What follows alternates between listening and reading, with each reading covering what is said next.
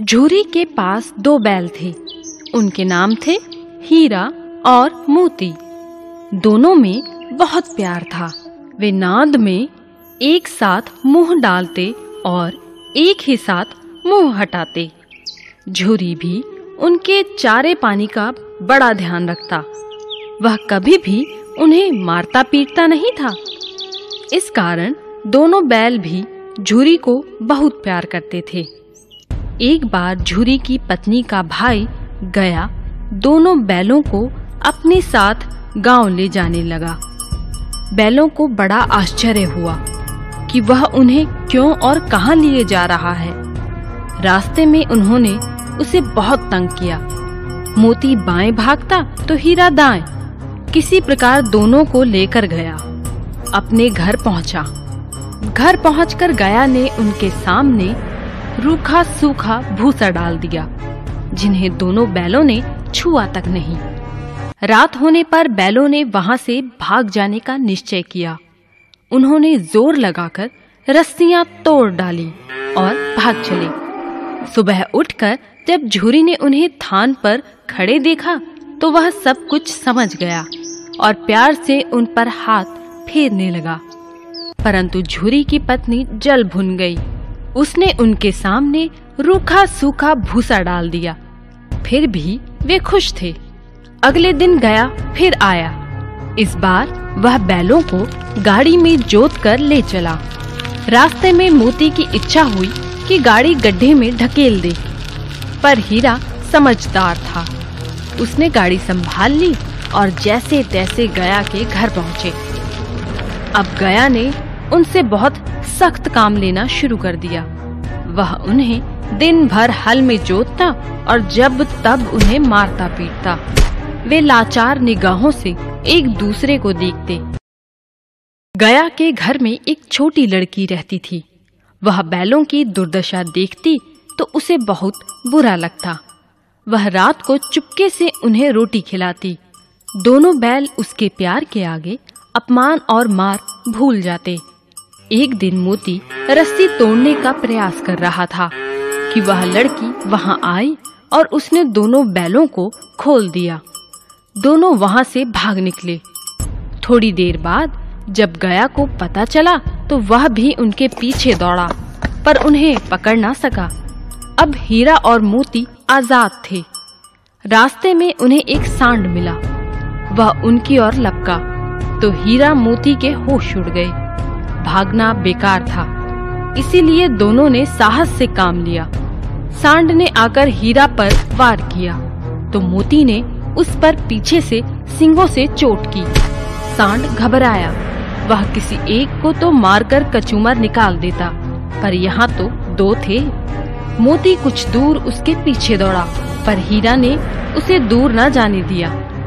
दोनों अब बड़े प्रसन्न थे। आगे चले तो रास्ते में मटर का खेत दिखाई दिया। भूख तो लग ही रही थी। हरी हरी मटर देखकर उनकी भूख और भी तेज हो गई। वे खेत में घुस गए मटर खाने। अभी पेट भरा भी ना था कि खेत के रखवाले ने उन्हें देख लिया। उन्होंने उन्हें चारों ओर से घेर कर पकड़ लिया और कांजी हौस में बंद करा दिया। हीरा और मोती ने देखा कि कांजी हौस में और भी कई जानवर थे। भैंसे, घोड़े, गधे, बकरियाँ आदि। सब के सब कमज़ोर और दुबले पतले। वहाँ किसी के लिए न चारे का प्रबंध था, न पानी का। यहाँ कहाँ आ फंसे, उन्होंने सोचा। रात हुई। मोती ने हीरा से कहा, अगर दीवार तोड़ दी जाए तो बाहर निकलना आसान हो जाएगा। उसने सींगों से दीवार गिराने का प्रयत्न किया। दो चार चोटों में ही दीवार थोड़ी सी गिर गई। उसका उत्साह बढ़ा तो उसने और ज़ोर से चोटें लगानी शुरू की। दीवार में रास्ता बनते ही पहले तो घोड़े भागे, फिर भैंसे और बकरियाँ। मोती ने गधों को भी सींग मार मार कर भगा दिया। उसने हीरा से भी भाग चलने को कहा, पर हीरा ने मना कर दिया। सुबह होने पर कांची हौस वालों ने देखा तो उन्हें बड़ा आश्चर्य हुआ। उन्होंने हीरा और मोती को नीलाम कर दिया। नीलामी में सबसे ऊँची बोली बोलकर एक व्यापारी उन्हें खरीद ले गया। उन दोनों को अपने गाँव की ओर ले चला। मार खाते खाते और भूख सहते सहते दोनों बहुत कमज़ोर हो गए थे। उनकी हड्डियाँ निकल आई थी। भूख प्यास से व्याकुल बैलों में कुछ भी दम बाकी नहीं था। वे चुपचाप व्यापारी के साथ चलने लगे। रास्ता उन्हें जाना पहचाना लगा तो ना जाने कहाँ से दम आ गया। वे दोनों तेज़ी से भागे। आगे आगे बैल पीछे पीछे व्यापारी।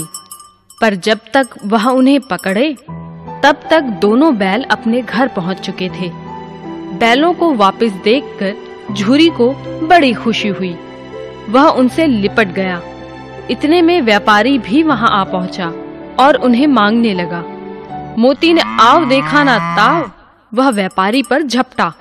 व्यापारी जान बचाकर वहाँ से भागा। झूरी की पत्नी भी वहाँ आ गई और उसने दोनों बैलों के माथे चूम लिए। हमें जानवरों से भी प्यार करना चाहिए। एक थी बूढ़ी काकी। उनके पतिदेव को स्वर्ग सिधारे बहुत समय हो गया था। बेटे भी जवान होकर चल बसे थे। उनका एक भतीजा था बुद्धिराम। बूढ़ी काकी ने अपनी सारी संपत्ति भतीजे के नाम कर दी थी। संपत्ति लिखते समय भतीजे ने वादा किया था कि वह बूढ़ी काकी की अच्छी तरह से देखभाल करेगा। किंतु वह अपनी जबान का पक्का नहीं रहा। उसकी पत्नी रूपा का व्यवहार भी काकी से अच्छा नहीं था। बूढ़ी काकी को वे लोग समय से भोजन भी नहीं देते थे। कहा है कि बुढ़ापे में आदमी का बचपन लौट आता है। यही हाल बूढ़ी काकी का भी हो गया था। उन्हें समय पर भोजन न मिलता या बाज़ार से आई कोई चीज़ न मिलती तो वे गला फाड़ कर रोने लगती। उनकी खाने की लालच बढ़ गई थी। बच्चे भी अपने माता पिता का रंग देखकर बूढ़ी काकी को सताया करते। कोई चुटकी काटकर भागता, कोई उन पर कुल्ली कर देता। काकी चीख मार कर रोती। पूरे परिवार में बुद्धिराम की छोटी लड़की, लाडली ही बूढ़ी काकी के प्रति प्रेम रखती थी। एक बार की बात है। बुद्धिराम के बड़े लड़के का तिलक था। द्वार पर शहनाई बज रही थी। चारपाइयों पर मेहमान विश्राम कर रहे थे। घर की स्त्रियाँ गा रही थी। भट्टियों पर कड़ाह चढ़े थे। पूड़ी कचौड़ियाँ निकल रही थी। मसालेदार तरकारी पक रही थी। पकवान की सुगंध चारों तरफ़ फैल रही थी। बूढ़ी काकी अपनी कोठरी में बैठी थी। भोजन की खुशबू उनकी नाक तक पहुँच रही थी। मन ही मन बोली, आह, कैसी सुगंध है। पर अब मुझे कौन पूछता है?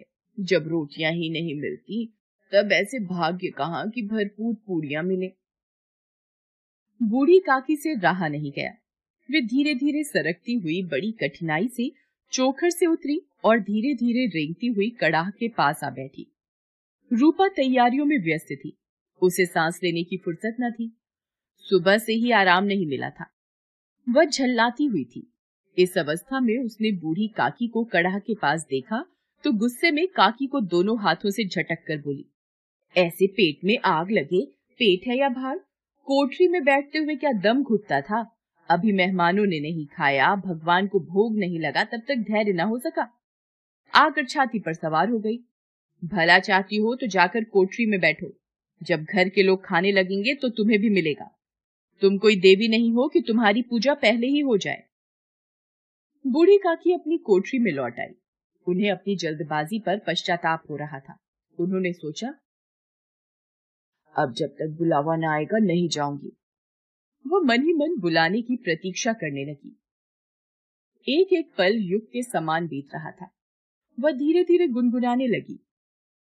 कुछ देर बाद उन्हें लगा कि गुनगुनाते हुए बहुत समय बीत गया। किसी की आवाज़ भी सुनाई नहीं पड़ रही थी। अवश्य ही लोग खा पी कर चले गए होंगे।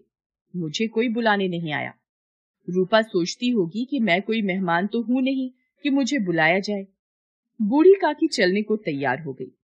उन्हें विश्वास था कि एक मिनट में पूड़ियाँ आएँगी, तरकारियाँ आएँगी। उन्होंने सोचा, पहले तरकारी से पूरी खाऊँगी फिर दही और शक्कर से कचौड़ियाँ रायते के साथ मज़ेदार मालूम होगी। मैं तो मांग मांग कर खाऊँगी। मेहमान मंडली अभी बैठी थी। कोई खाकर उंगलियाँ चाटता था, कोई दही खाकर चटकारे मार रहा था। बूढ़ी काकी रेंगती हुई उनके बीच जा पहुँची। कई लोग चौंक कर उठ खड़े हुए। पुकारने लगे, अरे, बुढ़िया कौन है? यहाँ कहाँ से आ गई?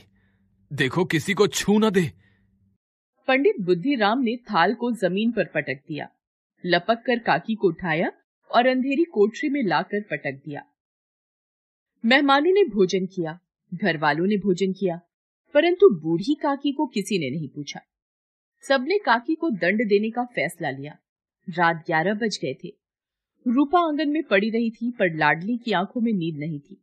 उसने अपने हिस्से की पूड़ियाँ पिटारी में रख दी थी। जब उसे विश्वास हो गया कि अम्मा सो रही है तो अपनी पिटारी उठाई और बूढ़ी काकी की कोठरी की ओर चल दी।